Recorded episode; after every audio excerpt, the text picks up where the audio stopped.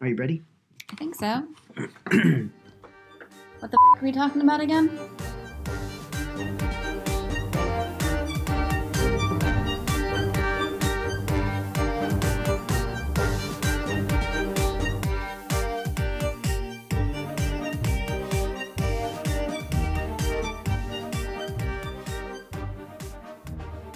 Hello, and welcome to Dungeon Chatter. This is Travis, This is Victoria. And today we're going to talk about Goals. G is for. Goals.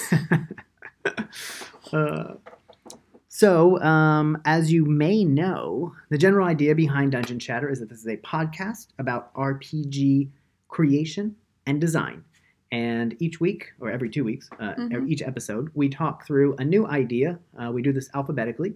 Uh, last time we talked about F is for Failure.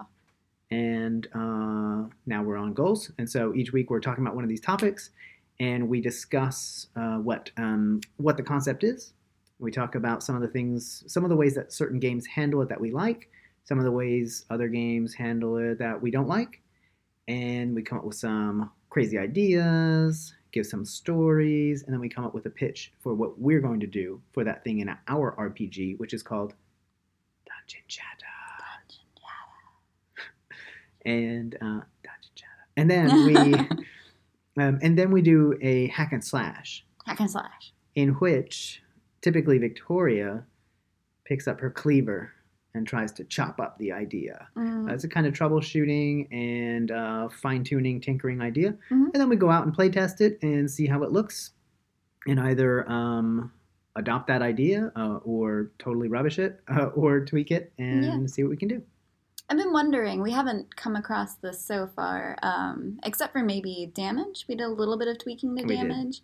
So maybe by the end of our alphabet, we'll go through all of the things that when we play test, uh, we decided to, to tweak a bit or Mhm. change or get rid of, because we tend to not do that in the episode to episode. We only talk about the current topic. Right. So, end of the whatever, or maybe let us know if you want like an in between episode that goes over what we've changed so far. Hit us up, let us know in the reviews, or hit Dad up on Twitter at, at Dungeon Chatter. Any of those cool places. We've also got a website called dungeonchatter.com. You can try there. Um, Thanks. Yeah. nice. And um, Victoria will, at the end of the episode, run through all that data again, all those places that you can find us. Um, I think that's a good idea, though. Um, so uh, damage is definitely one that we did tweak uh, Mhm. how we're doing thing, um, things. Actually, um, character creation for what it's worth. yeah, we've done a bit of uh, rethinking. Yeah.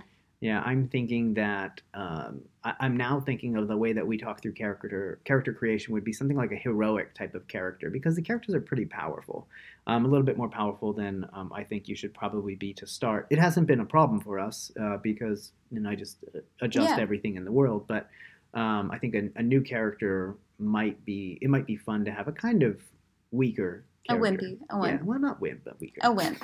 It's a wimp. anyway. All right. So on this episode, we are talking about G for goals, and so what we thought we would do maybe is start by talking about um, story goals and side missions. Mhm. So um, the story goals are more or less like I don't really like to think of RPGs this way, but some people do. Um, they think of them as a story, right? So there's this beginning, there's this middle, and there's this end. I mean, that's not exactly right uh, because sometimes stories just, or, or sometimes RPGs just stop, right? Like you meet and play one time, and it's either intended as a one shot, which just means we're just going to play this one time and that's it. But other times you just meet with a group, you play, and then the group falls apart, and that's Yeah. the end of that. And, and it's not fair Yeah. to call it a story. Well, I mean, I think it's always intended as a story, even like one shots, mm, right? Like there's at least like you've got an idea for that campaign for that night, and it's a story. And then, I mean, it falls apart, but I think nobody goes into it. Well, no, that might not be true. I'm sure some people go into it just because, hey, I just want to see what Mhm. happens. So that's fair. Right. Yeah. Well, you know, so someone on Twitter was talking about. Um, I wish I could remember who this was, and and if I knew, maybe I'll put this in the show notes if I can remember who it was. Um, somebody was talking about story goals and said something like the GM should never have story goals. Uh, and I thought that sounds a bit weird because What? uh, okay. w- well, so there's one view that uh, a DM is or a GM is supposed to plan scenarios like like places, uh, not stories, right? Um, but then if you just start to think, okay, I have this place that I want you to be, like this really cool dungeon. How do I get you there? And that sounds like you're making a story to me.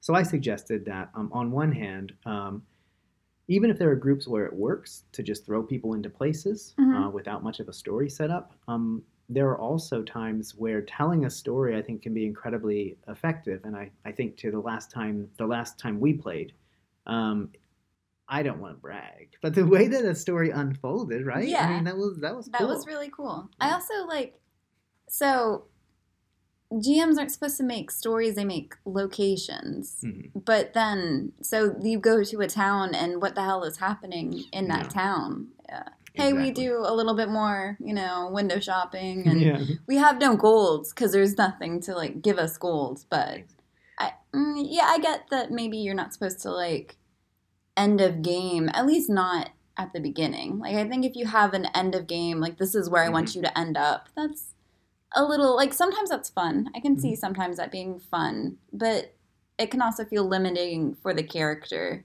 Yeah. And maybe it's just a disagreement in words. So I'm not impugning this person. So uh, maybe I'll, I'll ask if I can put their game, their uh, Twitter handle uh, in the show notes. But I'm not impugning this person. It was just Yeah. a kind of maybe just a, a disagreement in terms. Uh, so maybe they were thinking story has to mean that beginning, middle, end, and the That's GM true. has to have preconceived and like this is how it's going to end. And uh, sometimes I guess adventures have that. I, I don't actually don't know that it's always a problem. Yeah. Uh, you could have like a really cool reveal planned, like I totally did in that last adventure, and Yeah. it happened, and I thought it was really effective, um, and the players seemed to like it. And um, there are ways that that might not have happened, but it's something I really wanted to happen in in the Yeah. game. Yeah.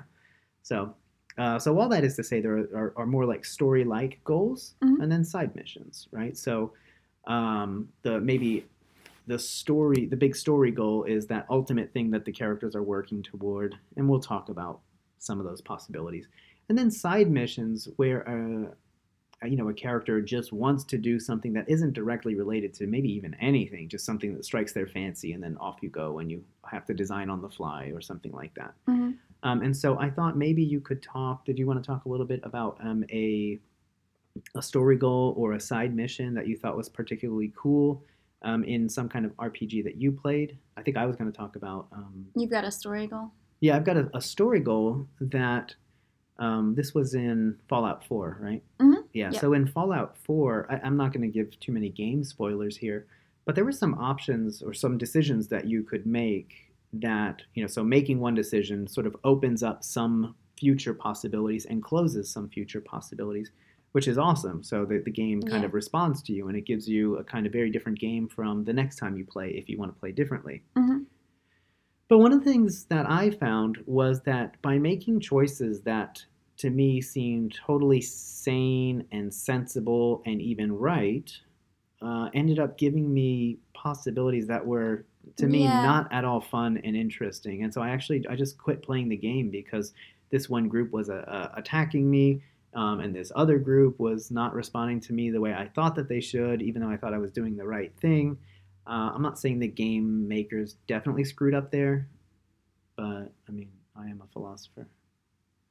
That's a joke, right? Yeah. Yeah. So, so I don't know. I, I just seemed like um, that was not something that was predictable. Um, and sometimes when you do things that are unpredictable, like that could be awesome. Right? Yeah, So- it, it could have been like they intended it as a twist, Mhm. but it did seem. I think you mentioned which group it was before, and Mhm. rethinking back on that, like that did not seem like that seemed like the safest option as far Mhm. as morally, you know, in the right. Mhm. And I was really surprised what happened there. So Yeah. So now that that's a case where, um, uh, in addition to maybe there are particular ends that you have in mind, there might be means that you have in mind, and so Mhm. one of the mean like. I'm just not somebody who's when I'm playing the game. I tend not to murder people in their sleep, right? yeah. Uh, and so, uh, and I tend not to steal from people. Huh? You say that after having told on this uh, podcast the story of you murdering Scott in his sleep. A character. Scott's character, that's fair. Yes, our Uncle Scott is still alive. All Yeah. of that, but still. Uh, killing a character. I didn't kill him, but um, attacking a character is totally different from attacking uh, From killing. an NPC. you value NPCs more than player characters. Plus, for what it's worth, Yeah, that was about fair. 24 years ago. Mhm. So he, you know, he maybe may have changed maybe, a little. maybe times have changed. Uh, and and I was probably playing Fallout for I don't know maybe three or four I don't know, know how long Fallout was. 4, mm, that would have been 2015, I think it came out in. So yeah. so a few years back. Um, yeah, so that's something to think about, right? So uh, story goals and um, the ends, but also the means. And I think that moral constraints are probably one of the means that you might be concerned with. And it's same same way I think in Knights of the Old Republic. Uh, so you might have a goal to do certain things, but also have a goal to remain on the light side. Or I've never played on the dark side because that's not how I do it, right? But Mhm. but if one of your goals is to remain on the light side, then sometimes, well, I want to accomplish this goal, and I could totally do it by force persuading everybody because that's what my character was really good at. Mhm. But you can't keep force persuading people because you'll If fall wanna to the stay. dark side. Yeah, um, yeah. So that was another constraint there to think about. Mhm. Uh, so that's yeah, a story goal might be the ultimate thing that you're going for, which could just be, and often for me it is, if there's a level limit, then one of my story, I, I don't even know if this is a story goal, it's a game goal. It's just Yeah. I'm gonna max out, so I want to max out my level. Yeah. Yeah. Um, did you have a side mission you want to I had about? a I, yeah, so we're a little Bethesda heavy, I'm thinking, but uh, but I'm going to talk about in Fallout 3. Um, this isn't important to the story, which is why I feel like it's all right to go into detail if anyone hasn't played that and wants to play it. It's just a side mission, and it's one that you can get to pretty early on in the game anyway. Um, but there's a side mission where you can go to this town uh, to investigate this woman's brother, um, who she hasn't heard back from in a while. Um, and it, it ends up being vampires. and that's basically all there is to it. Like you just learn about these vampires that are there. Um, anyway, all of that is to say that I thought that was a really interesting side mission that didn't go anywhere. Like you get the ability to become a vampire, and that's the only effect it will have on the whole game. And I was like, that's a pretty out there. Like, hey, vampires happen in Fallout, and yeah, that's it. That's all you get from that one little side mission that I thought was a pretty interesting, like, if there had been a tie back in later, like if you had met these people and then later on it will open up a dialogue option with some other person who has also heard of vampires or who also is a vampire, that would have been cool. But the fact that it just ends there and you can keep going back to that location and trying the same dialogue options and it's just the exact same dialogue. That was a little a little let down, but anyway. that was just a complaint. Anyway, um, but yeah, no, I thought that was a really interesting, like wild, like here, let's introduce this whole new game mechanic, and then it just, that's it, that's it. Yeah. Now, for what it's worth, um, I think that both of us are not the type of player who uh, we play a game Mhm. and then. Mm, we got we got Veggie here today. You guys have heard Zoe before. This is our cat, Veggie. That's Vegeta. Vegeta. So Ye- for you DBZ fans, yes. Guess who named that cat? who named that cat? You. I did. Yes, Travis named Um, my cat that I got for my birthday, Vegeta. Vegeta's like 18 years old. He is but 18 yeah. years old, and uh, he is all black. And what I wanted to name him was Snowball. Thinking back on it, I love how sarcastic and ironic that is. I don't Yeah. think that was my intention, but I love that, and I'm very sad that his name is not Snowball. But I do Well, love Veggie. Veggie is pretty Snowball. fun. he's a he's a fun cat for sure. hmm Um, so the way that let's see, so the way that we play games is not to beat a game and then go back and play it again and again and again in order to try to find every possibility and whatever. So Yeah. when now I played through that game as well, um, and I beat that game, and I don't remember. I, I don't think I became a vampire. Yeah, I didn't Um, either. So I don't know. Maybe there is some weird scenario Yeah, in which having done it, it actually does make a difference. It just didn't have to. I think I might have looked like I'm. I'm the sort of person who, when I'm done with a game, and I don't always finish games. Like I, I tend to lose interest in uh, games, not quickly, but like I'll I'll try to play through every option while I'm playing it. Like do every side mission I run into, and then eventually I'll just kind of lose steam on it. But once I'm done playing a game, I might think about. So I think I went back and looked at a wiki about the possibilities. I definitely did that with Fallout 4, and I might have done that with Fallout 3. Um, and looking back on it, I think that's it. Like I think it ends. Like I looked through all the possible whatever, and I think that's it. I'm not Maybe. sure. Not a definite claim. Please don't. Yeah. angry tweet dad because I'm not on Twitter.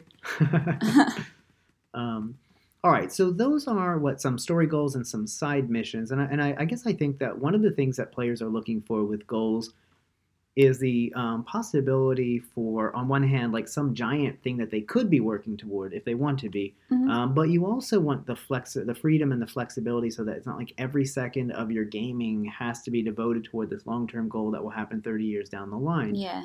Um, and so, with that in mind, maybe we can talk about um, character goals and party goals. That's one way to think about uh, a, a distinction. So, I like to introduce distinctions uh, and give us kind of more precise terms to think through. So, character goals and party goals. Um, and we could think about them in terms of short term, intermediate, and long term goals. And so, let's talk about um, short term goals, maybe um, something that you, you um, or your character wants to accomplish by the session's end. So we're meeting this one time. What do I want to accomplish today? Um, or maybe by, I don't know, in game time, maybe within the next month. So Mhm. something that could reasonably be accomplished in that time. Um, and maybe an intermediate goal is something like that could be accomplished within a year of gaming time, uh, or for your character, I don't know, or, or sorry, or, or for the, the player, um, several sessions, right? Maybe the, in the next three sessions. Um, and then a long term goal, maybe ultimate life goals for the character. Um, and if you're thinking about it from the player point of view, maybe, well, what do you want this character to become? Uh, like an archmage, or uh, back in D and D, uh, one of the cool things that you could do if you were human was to like dual class. So you start off as like a fighter, and then I- I haven't, I only had one old ruled bard, but you had to go like fighter Mhm. for a certain number of levels, and you become like a rogue for a certain number of lev- levels, and then you become a druid, and then you're a bard. So it's a very interesting progression of Wait. skills. And then like that that is a path like laid out. Yeah, that's how you? you become a, a bard. That that's what a bard was. Yeah. So there's the a fighter, a rogue, Mhm. and a druid. Mhm. I don't. Okay, that's interesting. I don't. That's an interesting. uh yeah. So you had you pro, uh, proved yourself as a warrior, um, as you know, a, a rogue. I don't I actually don't know the connection here, but well, I mean, uh, bards are Normally, kind of. I I mean, I stereotypically, yeah, a bit roguish. in fifth edition, right? So um, bards end up being decent spellcasters, decent fight. There's this, you know, Yeah, of, they're normally not Yeah. like. They they're normally background or not background, like back party, I guess is what they're called. support. Yeah, support. Like they're normally not Yeah. wielding a sword Oh I yeah, no, they were definitely about wielding swords. Yeah. back then. Okay. Yeah. Weird. Yeah, because you might be like a level four to six warrior, so you had some decent skills in fighting, and then blah blah blah. And so I had one of those characters who did that. And so um, my idea there was just like if you are a player who sits down with a level one warrior, and you're like, yeah, I'm going to become an old rules bard, and then that meant you were going to be playing for a long time, and you would know like now I, I hit this level, do I change now, or do I wait until next level to make my switch to the next class, and then blah Mhm. blah blah. Um, yeah, so that's just one example. Um, maybe another one was again second edition, getting to whatever level, like at ninth level as a fighter, you uh, can establish a stronghold and attract followers. Mhm. Uh, but if you're playing a character from first level, then I mean that's going to take some time. Like it, I mean, I think my warrior um, Frolon took him probably about two years of playing, two years of real world playing in Mhm. order to reach ninth level. Uh, we tended to progress apparently way more slowly than a lot of people I see on Twitter and a, and a lot of people that I see play the game now don't start at first level either. They just sort of they might start at a higher level if they want. Yeah. That was never something that we did. So, Seems like Yeah. a GM or something Mhm. sort of discretion. Yeah. And by the way, when I say that we did that, I'm I'm not criticizing the way that Yeah. like look if you play the game the way you want to play, and if it's fun, Yeah. then you play it that way. Uh, so do what you want there. Uh, so short term, intermediate, long term, and then um, cooperative and competitive goals. That's another way to think about classifying these. And there are a lot of goals that um, a party might have, or the, the group members in the party might have that are cooperative. They feed into one another. Like, we all want to do this, or we too want to do this thing. But there might be some goals that are competitive. Um, and so maybe you have, I don't know, two rogues in the party, and they both want, you know, the jewels, or Yeah. they both want to pit, pickpocket that person, or they both want to do the backstab, um, you know, on the same person. yeah. Uh, and so some of the goals become competitive. I like that. Sounds Yeah. pretty fun. Um, and now notice, and so what I would suggest here is that uh, on one hand, uh, those could be introduced by the players themselves, Mhm. or sometimes the GM could understand characters' motivations and play that against one another. I, I don't recommend becoming like this evil puppet master. No. Uh, I mean, unless the players are in for it. Yeah. Unless you like that I think to do that without first consulting the player, you'd have to soup like you'd have to know that player super well to understand that they'd be into that sort of competitive uh, aspect. Mhm. Both players in that sort of sense. Yeah. Yeah. And um, we'll maybe we'll say a little bit more about some of these things. We have an episode coming up. It's gonna, I mean, be a while till we get there. But in O um, Origins, maybe Mhm. we'll talk about like a session zero for a character. And a Mhm. session zero is a session zero is a meeting that you do uh, sort of before you play the first official game, right? So Mhm. it could be done individually, like you sit down with each player individually, um, or you have all the players in one place and you sort of lead them through character creation and you get them thinking about their goals and that sort of stuff. Um, and that's something that we tended not to do so much back in the day. Um, a session zero was uh, maybe Scott was working, and my brother and I, who we played in his group, uh, Scott worked in a, a gas station that was owned by my grandfather, Mhm. and uh, between customers, he would say, "Roll up your character," and then we would roll up our character, and that was create like that was our session zero, Mhm. um, and that's why none of my characters had goals in the like they, they and they had no personality or background. Then again, I was like eight, so Yeah. right. Uh, so I, I wasn't thinking about those things. I was just thinking, oh, I get to like chop off uh, goblins' heads and stuff like that. That's pretty cool. Um, but we've done things pretty differently now in our Mhm. most recent party, especially. So um, maybe we could. Uh, so let me give you an example of uh, hmm, uh, a player versus a character goal. So one uh, player goal might be so some players want to play a game where they kill everything, Mhm. and some might not. Yeah. And this is a conflict that we've had come up in our party a few times. Yeah, for sure. Yeah. Um, and it, it's not. It doesn't have to be the same as like so. Some characters. I mean, if you have a lawful good paladin in your party, um, and you've got this is why I don't recommend combining good and evil characters. You but you've got like a chaotic evil assassin in your party. Yeah. Yeah, maybe they're going to want to approach things differently, and maybe For that's going to be very difficult to manage. Uh-huh. But our parties tended to have um, good and neutral characters. Nonetheless, the more neutral characters wanted to basically kill every enemy that was presented. hmm Every enemy, we'll, we'll say. Yeah. every Specifically. po- possible enemy, maybe. That's true. Yeah. Any anything that posed any sort of threat or inconvenience. How about that? Yeah. And so, um, in some cases, the in fact, in most cases, I, I think that there was what um, would you well, what do you think? Did it happen more often that the uh, more pacifists would win out, um, or because you were on the pacifist side more? I was absolutely. I so um and I should say maybe not pacifist is right, but um, the negotiate or seek Yeah. resolution rather than kill. I was uh maybe like a little too far on the like I didn't want to I wanted to try to find a peaceful solution first for everything. Um and I'm realizing now that maybe that that wasn't the best way to go. But um I'm going to say no, I feel like we ended up killing a lot of stuff. Yeah. Like just a lot of stuff. Um like maybe 3 or 4 times we ended up just talking it out 1st Mhm. Well, yeah, I think something that, like and that. there were probably more. There were three of the players were probably more interested in killing stuff, and two of you were probably more interested in not killing stuff. So you And, tend to yeah. get outvoted. Mhm. And and someone saying, well, maybe we can talk to them as someone throws a dagger. Uh, yeah, that's true. Like they they would initiate fights before, like in the middle of discussing whether or not we should initiate fights. Yeah. Not to like condemn them. They were trying to have fun, but uh, and it ended up being kind of funny sometimes. But Yeah, and from the GM point of view, it also led to some interesting party dynamics and some cool solutions uh, to scenarios. mhm. Uh, we ran one adventure in which um, maybe I'll post this in the show notes. There was some, uh, I think they were rats. Yeah, that, I- that were becoming intelligent and they were causing some problems. And um, the party ranger, that was Victoria, Mhm. um, didn't want to kill them. And it turns out that that was actually a pretty awesome story resolution. So it worked Yeah. well. I feel bad about that one because I like I was that might have been my first time, at least since I was a little kid, um, playing D and D, and I didn't know quite what was expected and what I could do and what I could just say in the middle of anything. Uh, so we we ended up fighting them for a while, and like from the beginning, I was like, oh, they're kind of intelligent, like I want to figure out what's going on, but nobody else seemed to be interested in that. So Mhm. I felt bad that could have could have been peaceful from the start. Yeah, I, it could have. Yeah, right. right.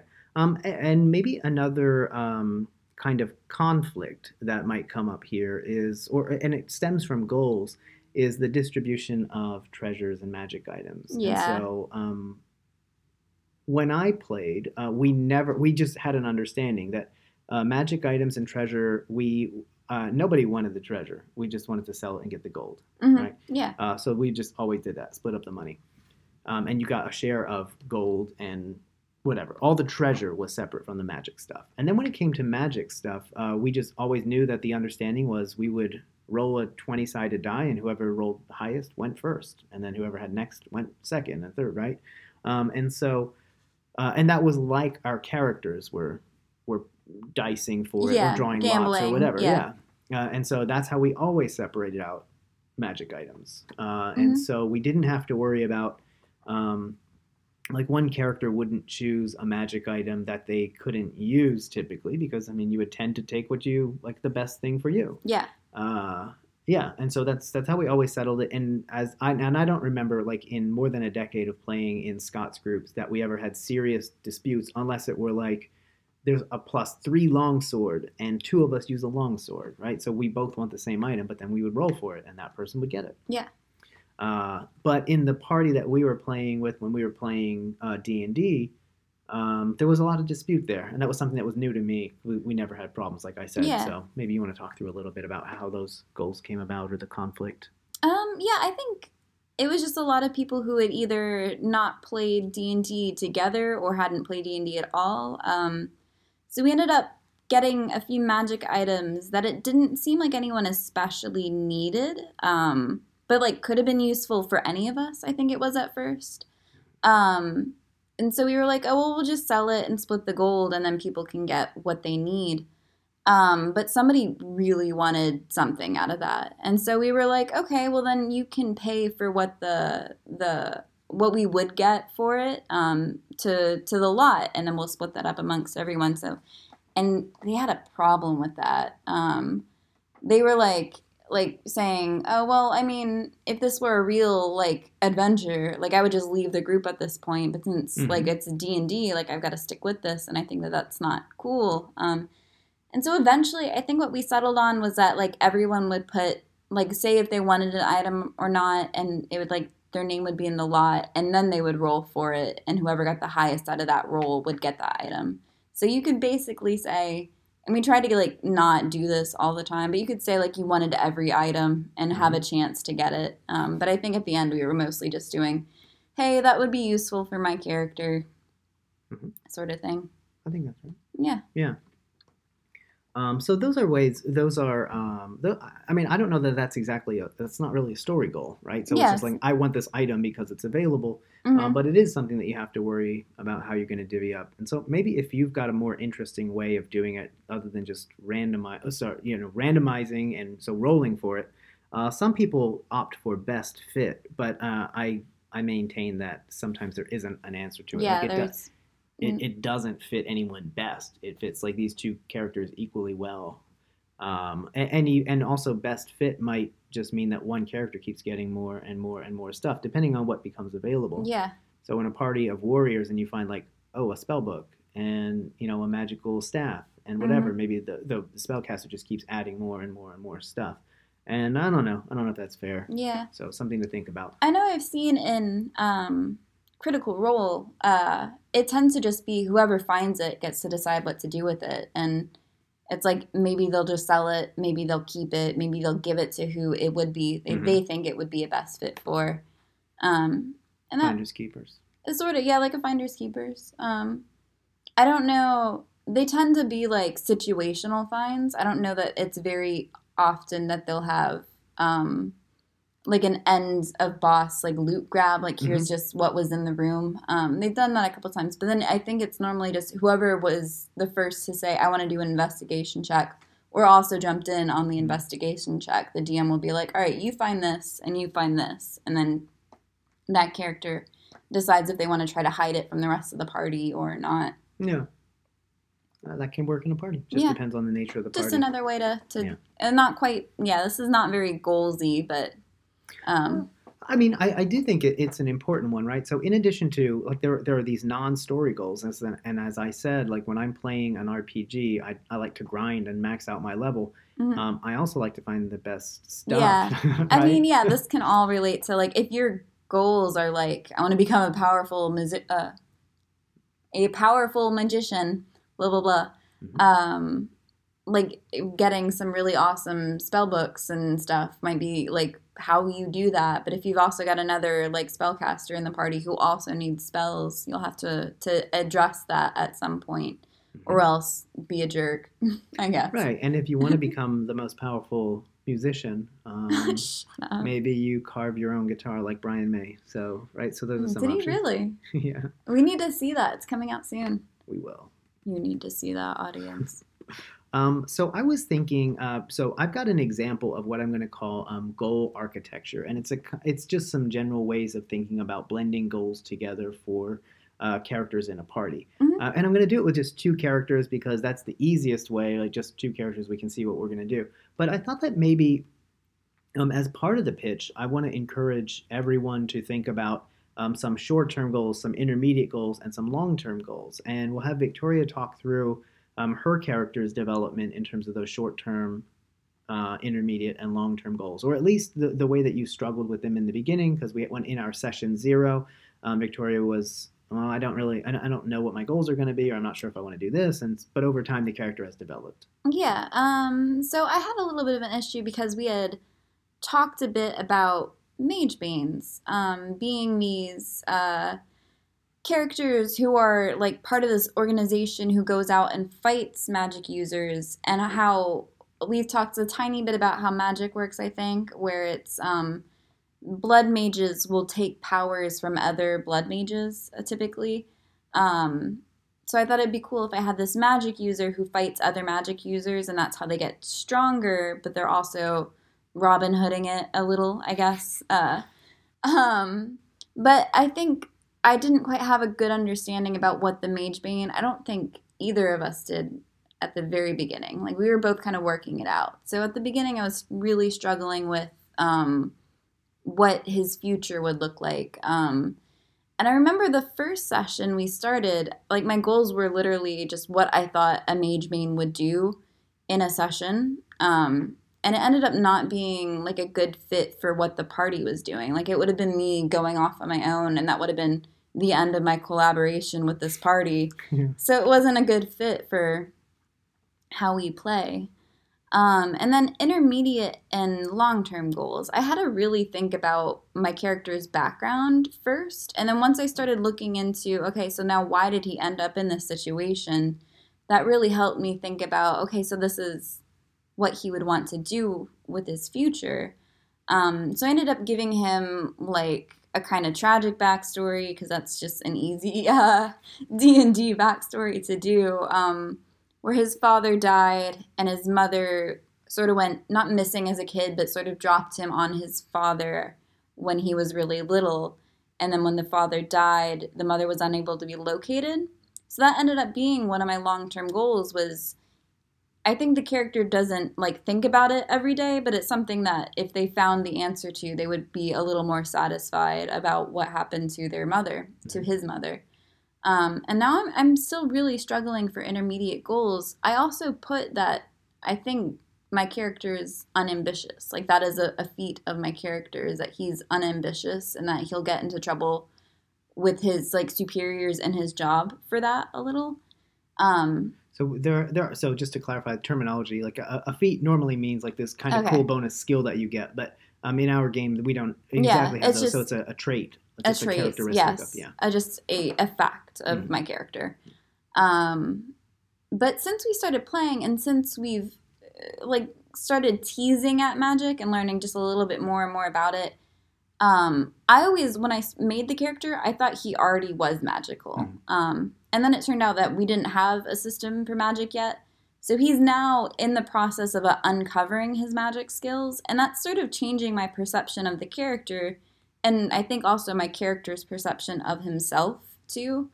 Um, so I, I think I'm I'm introducing more intermediate goals about him him wanting to understand more about magic and like make connections based on magic uh, that I didn't have at the beginning if he had just gone into it knowing magic already.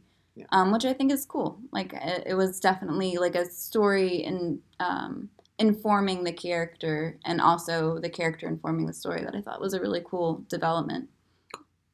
Sounds Yeah. good. Mhm. And now, um, and so what what we can say is that um, if you go back to um, the two episodes ago, E for experience, and you can start thinking about um, in each session, I ask the characters, uh, the players, for goals for their characters, and I come up with a goal for their character, um, and so.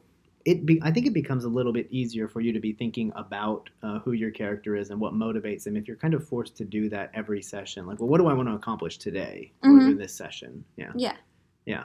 Um, and and you can see why that would be might or at least might be more difficult to have a meaningful goal in the very first session than so well, I don't know what I want to do today Yeah. right um, but over time I think it becomes a little clearer what you want to do and Yeah. and I and I one of the interesting things is that when I'm coming up with characters goals um, I look at what they have written down and I I think I can often predict like this is a knowing what I know about the story like this is a cool thing that they might want to do um, and so I've been able to come up with, um, I, I think, some decent um, options for. So if so, so and so could do this thing, um, and I'm trying to think. Uh, I think one of them was for. Um, some of them are combat related because people don't often put that. But if I know they're going to fight stuff, I might put something in there like um, uh, land uh, a missile attack, uh, knowing if someone wants to do missile attacks. Mhm. Um, and we have two people in the party who really like to do that, but not all of them are combat related. Um, I, I think so. Maybe um, forging a new acquaintance uh, with someone in town, um, or uh, establishing a contact with this person. And, and if I know that there are characters that they might be interested in, I'll, I'll throw that in there. Now, and the cool thing about the experience system is that uh, they don't know that that's one of their goals if I put it down. Mhm. So that that's Yeah, I Yeah. thought that that was really cool. Yeah. I don't know if that was like that in the beginning. If originally you were going to tell us our uh, your goal for Mhm. us, um, I think it's cool that it's like a secret and you gotta, I guess, play your character the way you think your player or your character should be played. I think Yeah. it's interesting. Yeah, I will add that we don't have an alignment score uh, in this game. Yeah. Uh, on one hand, because I think it's kind of artificial, um, Yeah. uh, but but I see the value of it. So if I mean, if you see that there's a chaotic evil character, um, then this tells you a lot about what they this kind of stuff they might try to get away with. Um, but because we don't have those, I think it's important because we don't have alignment. Um, it sort of gives us some guidance on what are the characters trying to accomplish in this session. Um, and you can even come up with those for the NPCs, for the non-player characters. Uh, Mhm. so the the characters that you're, I don't know that we've talked much about this, but what what the NPCs are the characters that your player characters will encounter. Mhm. So like if Victoria is a player character, she's she's got a player character, but if she encounters someone uh, who's not played by one of the characters, played by me, Mhm. that's an NPC. Uh, and so for NPCs, you could have those goals too. Um, and so I build those into the adventures um, as I'm making them. This character wants to do this kind of stuff. Um, like this guy wants to uh, conceal this fact about someone close to him. That's a reference to the one that we just did. yeah. Uh, right. So he wants to conceal this fact. And so that gives us some motivations. And those motivations, I think, are psychologically way more interesting than this is a lawful neutral druid. Like, Mhm. Okay, got it. right. They're Yeah. much more informative, I think. Okay. Um, so I think that in moving into the pitch, I want to talk about two fictional characters, and then I'll give you some uh, tips for how, like, how we might build a game uh, using goals. Mhm. So tell a good story if that's what we're doing using these uh, goals. So here comes. The pitch. Is it a change up? It's a change up. It's whatever you want it to be this time. Okay. It's a curve. Okay, so um, It's whatever you want to be, but it's this thing. Anyway. and we're back with the pitch. It's a change up. It's a curve. All right. It's So- a wind up. Is that a pitch? a no. It's a change up. What's a wind up? Is a wind up a pitch? No. No, it's a wind up. Is like before you. It's like moving into the pitch. Oh, All right. I don't know baseball. I know Uh, of it. I know the concept, but that's it. Anyway. So suppose we have two characters. Um, character A is Roger the Rogue. You can Roger tell the he's pretty. Rogue. You can tell he's pretty cool because of his last name. Wait, his first name is like my last name. yeah, Roger Rogers the Rogue. What Uh, happened there? And so suppose uh, that he has this long-term goal, which is to clear his family's name. They have been accused of some awful thing. Mhm. And I'm actually drawing this from um, Austin's character that he may a- end up at some point playing. His work schedule hasn't worked out, so he hasn't been able to play in this current group. Uh, but he does have a character uh, who's kind of trying to, well, do something with the family name. Uh, Maybe it's not clear in that case, but it's like to live up to the family name. That's Uh, interesting. right, but so suppose that Roger, the rogue, wants to clear up his family name by becoming a rogue. yeah. What right. is this? This system Uh, and so uh, some e- intermediate goals then become so to establish positive reputation. So Mhm. if he is perceived as good, right, this could help him clear the family name. Um, find the culprit, like so, find who is ultimately responsible for sullying the family name, and then bring the culprit to justice. And he will do that through roguery, which is possible, right? yeah. I mean, Yeah. possible. you've watched is this movies. like Austin legit wanted to play a rogue? No, Oh, okay. no, no, no, no, no, no, no. Interesting. Yeah. Yeah. no, no. I can see a rogue. I'm just surprised that Austin would have wanted to play this. Um, Austin's character is interesting. and It was based on another character. We're gonna have to have him on at some point to I- have him will. talk through. Uh, I'd love yeah. to have. Uh, didn't didn't he have something to do with cooking? I was not allowed to hear this character um, being made because dad wanted to kind of keep it a surprise, uh, and Yeah. so I've heard tiny bits and pieces, and it sounds cooking pretty cool. character was a in that one shot that we did that was present day. Remember, he was a like a ramen chef or something. No, I don't think so. the one where um the girl was in the um like in the uh, shopping center. Remember? Okay. Yeah. Oh, that's right. That's right. The first play test of the Yeah. how the combat system Mhm. and how we reacted. Okay. Yeah. Yeah. Cool. Yeah. So his other character. So one of his characters was a like a, a ramen chef or something. I don't know. I don't think it Um, was ramen, but Okay. um, and another one was trying to uh, live up to his family name, and that was a character based on some character he'd read. Uh, now, Roger the Rogue is not exactly that, but it, it is this rogue who wants to clear the family name. Mhm. And then, if you start thinking about that, so short term goals assist the locals and forge friendships. Now, why would he want to do that? Because that's going to establish positive relations and give him resources for working within the community to find uh, who's responsible for all this and that gives that's going to give the DM or the GM some easy ways to start thinking about adventure hooks, right? Mhm. So, and this is why you can't just have a place or a, you know for them to go to. You have to have a way that the story works. Like, why would Roger the Rogue want to go to the same place as Maggie the Mage, and she's the other character? mhm. Uh, so Maggie the Mage's long-term goal is to become the most powerful spellcaster in the land, Mhm. right? So why on earth would they work together if one of them wants to clear someone's name uh, and one of them wants to um, become the most powerful spellcaster? So that's the GM's task. And so um, an intermediate goal would be to become an apprentice to the current most powerful spellcaster. Not Mhm. bad. Yeah. Um, and then to defeat other spellcasters, possibly including that that one. yeah. Absolutely. so like a, a Sith apprentice, right? So Clearly. find the most powerful Sith and then kill that one. I mean, no uh, alli- alliances, Alignment? alignments, right? Yeah. Because this is sounding pretty pretty evil Could on be the pretty evil side. Well, could be pretty evil, but it just says defeat other spellcasters. So um, there are multiple ways to become the most powerful spellcaster. One of them is to kill the current most powerful, and then you kind of move up one peg, right? Another way is just to gain experience to outdistance them, Mm, right? yeah. So it doesn't have to be evil. Doesn't have to Yeah. be, but I like the idea. And the short-term goals then are to gain experience and master spells. And so now, right? The, Mhm. Does that make sense? And and that's uh, and as a GM, you can say, oh well, I just need to present Maggie the Mage with some opportunity to get like a spell book.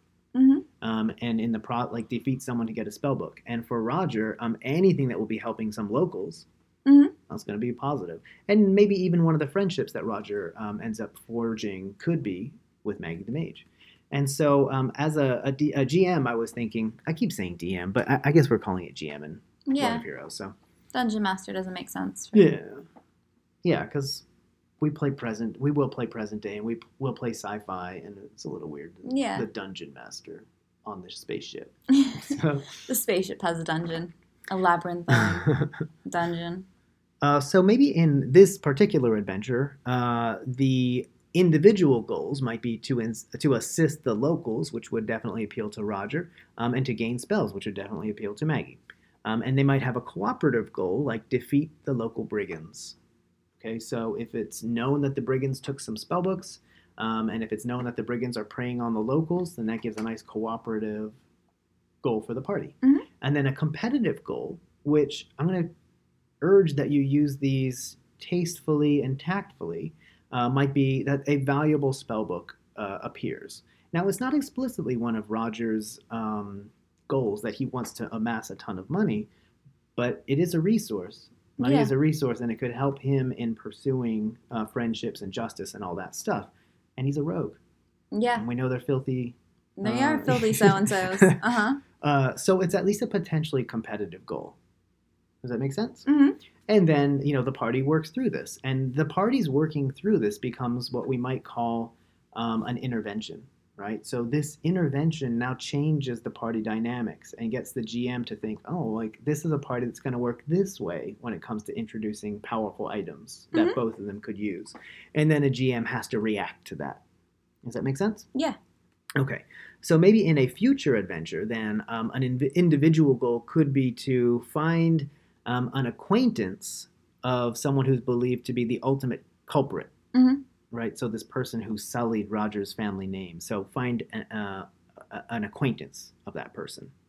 And then a cooperative goal could be to interrogate that culprit. And it could be cooperative because uh, maybe this is someone with knowledge of spells and something like that, and there's something in it for both of them. But it's com- uh, potentially competitive in that defeating one spellcaster like this um, acquaintance might harm at least some local relations. So doing something that could help Maggie's career as great spellcaster could actually hurt relations uh, with the locals. And that's a way in which, so good for Maggie, maybe not so good for Roger. Uh, Mhm. and again, so uh, the characters um, have to, we have to think about these characters as psychologically complex. Um, and so, how are they going to juggle these? Are they going to stick to the friendship? Um, are they going to, um, you know, deal with it and think you owe me next time, though? Um, or are they just going to disband? I mean, hopefully that doesn't happen. That's I a- mean, that's- yeah, that that's doesn't happen situation. really unless you're just no longer friends with people. And so this is why I suggest that it has to be used, you know, tastefully and tactfully. You, I, I don't like my parties to fall apart, so uh, I like to have long unfolding arcs, uh, and characters. The players that uh, play in my groups tend to like that. Uh, if we're doing a one-off, then we're doing a one-off. But otherwise, like we Mhm. want to play for a while and have these characters develop. Mhm. Uh, and then so in a, a story arc, like a more giant, like long-term type of thing, an individual goal could be um, that Roger is going to ultimately find those who are responsible for sullying the family name. But maybe there's a twist. Maybe it was part of the family itself, right? Who did this thing? Mhm. Uh, and so now Roger's quest to clear his family's name uh, actually ends up, oh now my family kind of are scumbags, uh, right? Uh, Yeah. And so that would be an interesting twist. And I think that this could unfold in a way that it, it not only doesn't destroy the character, but it actually makes the character more interesting. So it's something that you've got to balance as a GM. Um, is this the kind of thing that if I do it, like the character is not going to care about, or the player is not going to care about the character anymore? Yeah. and and for what it's worth, I've seen that happen. So uh, one of our characters, uh, one of our players, Lou, uh, had a character who was, I think, a dwarf, and our DM was, I thought, being a jerk, and had that character polymorphed. So it's a transmutation spell that changed the dwarf into um, a from a male dwarf into a female uh, hobgoblin. And done I thought spitefully. And Lou didn't want to play that character anymore. And I, and I, I don't blame him. Uh, Yeah. so that was I I think a bad use uh, of the kind of DM skill hmm that there is yeah good Yeah. um, okay, so a cooperative goal in the long term arc could be to find the spellcaster in pursuit of clearing the family's name, and then a competitive goal uh, could be that this spellcaster is partially responsible for the family's ruin. So, although someone else, may, I don't know, maybe it's even the, like a long lost family member, uh, and so there's at least this tension. So it's Roger's thinking, um, I don't know, maybe we have to. Maybe we have to. Uh, maybe Roger ends up thinking we have to eliminate this spellcaster, and Maggie thinks, well, actually, maybe I could learn from this Yeah, maybe this is the most felt like powerful. Yeah. Yeah, uh, and so this is just the way. So what, I, what I'm suggesting here, I'm calling it um, goal architecture. It's thinking about short-term intermediate, and long term goals. And it's also thinking about those individual goals and then those cooperative and competitive goals. And so the way that this works then is is it kind of ensures that there's at least something in every adventure for someone, um, and you also sparingly use these tweaks like the uh, a twist uh, or a competitive piece that shows up in order to push the party dynamic. Yeah, to keep things interesting for rather than just always running smoothly and then like yeah we, we finished in what Mhm. three three weeks three weeks of adventuring Yeah. but Yeah, and so that is the pitch.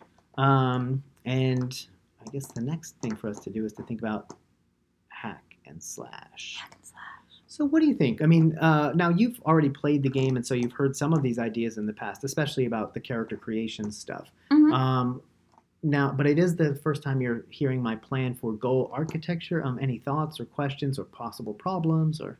No, I, I mean this sounds pretty. I mean, y- you talked about using competitive goals sparingly, Mhm.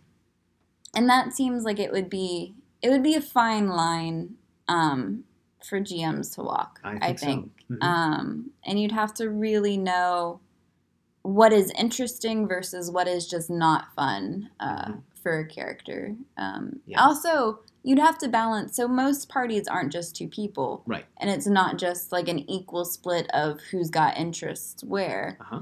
Um, so you'd have to balance like, is this going to outnumber in Mhm. competitiveness? Like, is somebody going to be the one person out who doesn't want this like vehemently because it goes against their whole character, while the rest of the party is like all down for like murdering these these fools, sort of thing, that sort of thing. Right.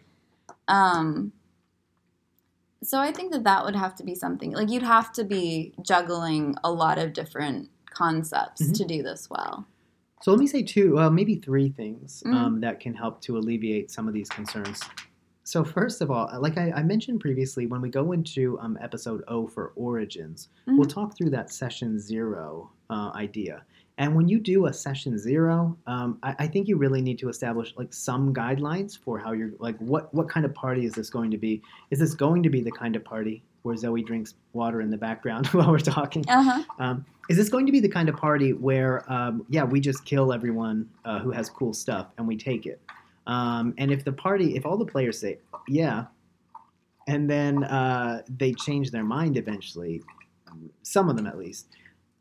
In fact, if only some of them change their mind. Now that's a new wrinkle for the party to deal with. And Yeah. that, that might be a kind of party ending decision, right? Yeah. Um, if you're playing under cer- a certain understanding and then someone changes their mind and they don't want to play that way, then you know e- someone has to um, adapt uh, or stop playing. Uh, Mhm. and th- that's a bummer. So I, I want to avoid those things. And one way to do that is by having a serious conversation about it when you do that session zero. So Mhm. what what kind of uh, group is this going to be? Um, and that's something that we did. Yeah. Um, this I've said this in the past, but I don't play. Uh, I don't allow evil characters unless everybody in the party is okay with an evil character. Mhm. Um, yeah. So when you say that, do you mean you don't do evil characters unless everyone is evil, or you don't do evil characters unless everyone is all right with there being at least yeah, one? that one, right? So now on because that means that the party is accepting. So the second one. So um, we, I'm okay with there being an evil character in this party. Means essentially that you're okay with there being at least one person who might be have goals incredibly different and methods incredibly different from yours. Um, and if you sign up for that, then it could be a fun thing. Like, well, who's the evil character in the party, right? And Yeah. maybe maybe everyone's evil, right? Right, but That'd be not know. interesting. So you know you don't have to know all those things about the character. And and again, evil might be a little simple, but um, I Mhm. say uh, evil when we're talking about alignment. But uh, one person in the party who just has goals that are or methods that they're okay with that we might call unscrupulous, right? So I'll do whatever it takes in order to do this next to a character who is thinking something like, um, I don't really like to kill people Yeah. uh, and I will use it only as a last resort. Those two characters, and I'll just say it. So, are you okay with this kind of approach? And if people are okay with it, then we can do it. Okay. Um, yeah, I, I don't like to limit what uh, a group can do, uh, but that has to be sensitive, I think, to what the individual members of the group want to do. So, Mhm. if, if you want to play in a group where there's evil people, um, then do it. and if you don't, then don't. And I prefer as a DM not to. uh, That doesn't sound fun to me. Uh, to make adventures in which people do awful stuff all the time. That's that's not fun to me. So Yeah. I'm not the right one to DM that game. So Yeah. find another DM. Um, that's one thing. Um, another thing to think about is so think about um, as you are fleshing out your character by doing these short term goals each session.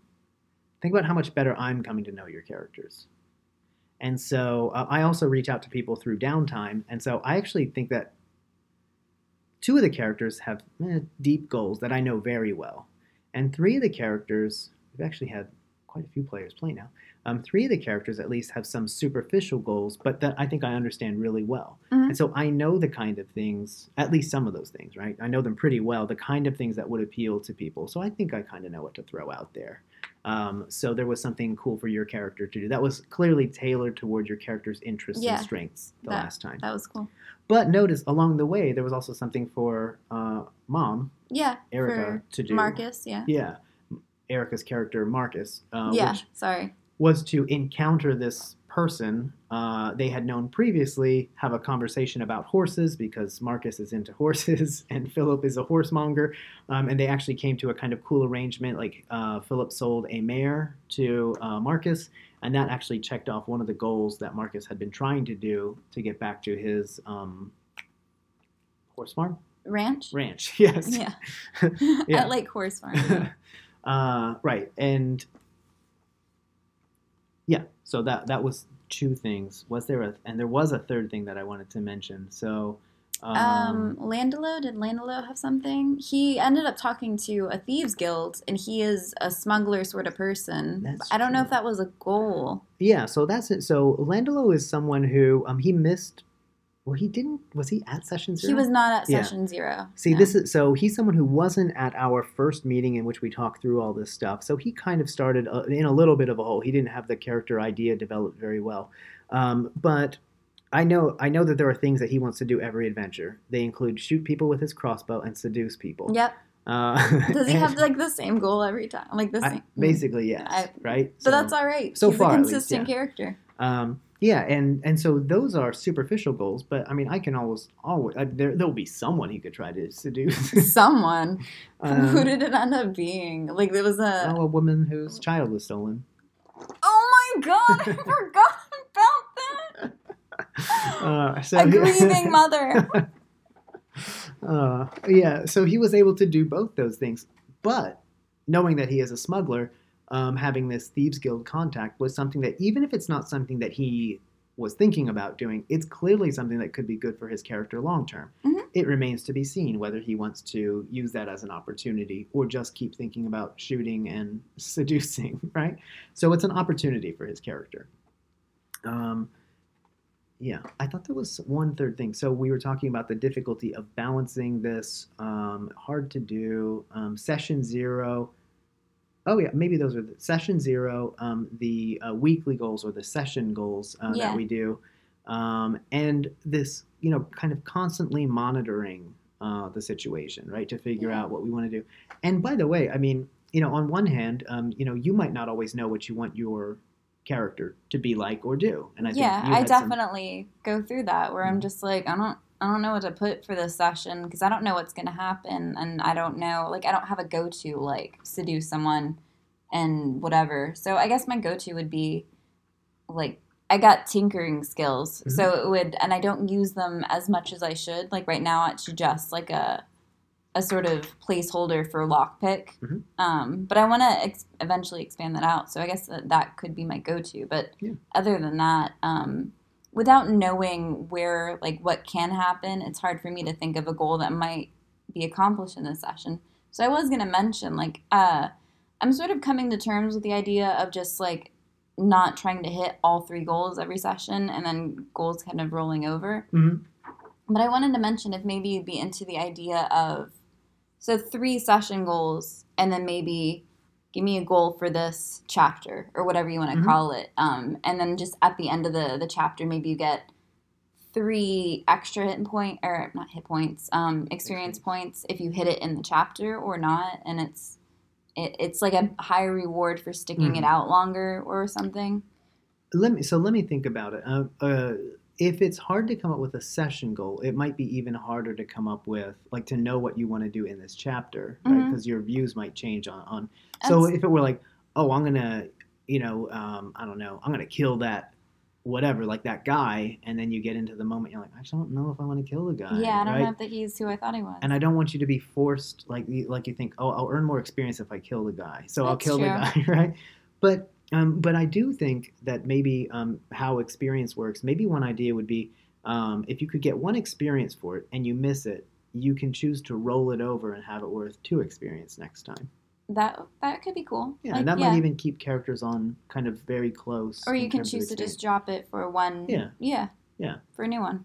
So it's something to think about. That's interesting. Although, if I've like had it rolled over for like five sessions, and Mhm. I'm like, this doesn't seem like it's gonna happen, but it's now worth like 6 Mhm. experience. Like it, running into the same issue of might. maybe my character has changed, but I really need experience because I'm kind of stagnant until I can level up something or Mhm. whatever. That could be. Yeah. So let's think about it. Yeah, we'll think about it. We'll play test through and see what comes up. hmm Um, I actually thought I did have another thing to say about those goals, but um, I'll be honest, I can't. I can't remember what it was going to be. So Um, was it about the the so not goals per se, but like um, competitive goals? Was it that Oh, one? Oh well, uh, no, it, it was yeah. So it's more about no. I, I started to say this in the same way that you don't know everything about your character um, because you have only certain amounts of information. There are things that, as a GM, this is it's a bookkeeping thing, right? So Mhm. Um, as a GM, uh, I saw someone on Twitter. Again, if I can find who this was, I'll let you know.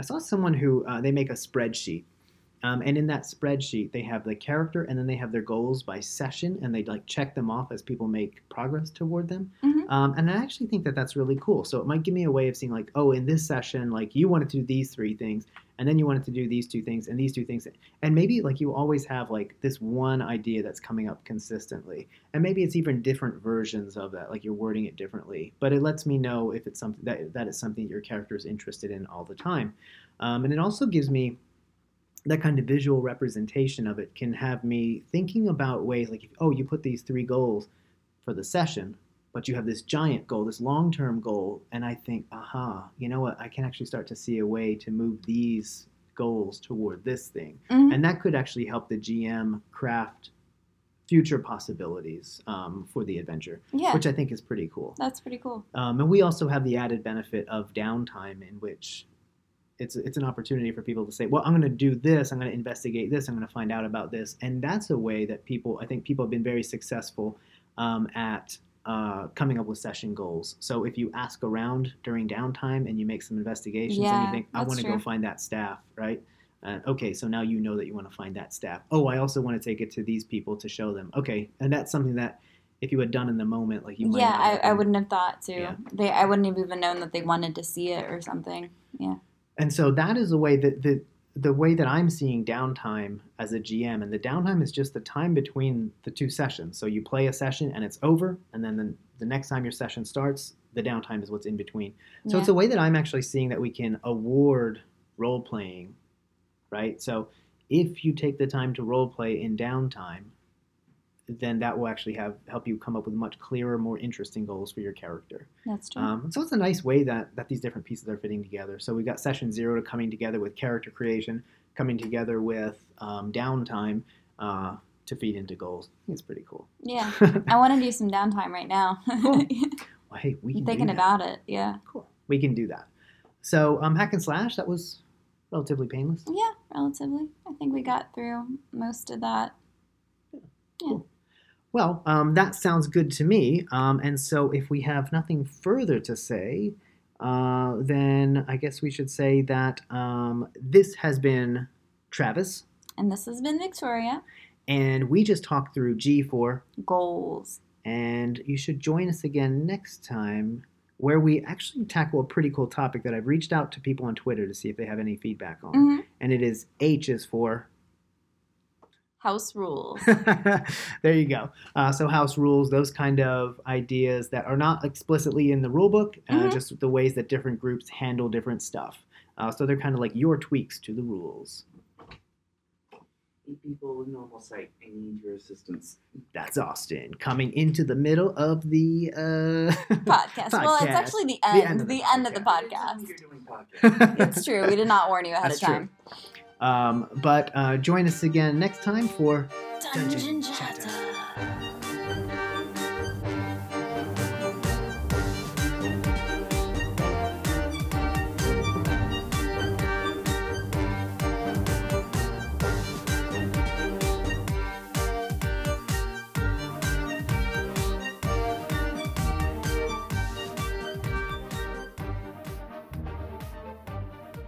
Hey there. Thanks for listening to episode 7. If you want more Dungeon Chatter, please check us out at dungeonchatter.com or follow us on Twitter at, at dungeonchatter. And if you like our show, it'd be super cool if you left a review on iTunes or told your friends who are also into RPG stuff. We'd appreciate it. Our next episode, H is for House Rules, will be out in two weeks on Friday, November 2nd, so we'll see you then. Thanks again for listening.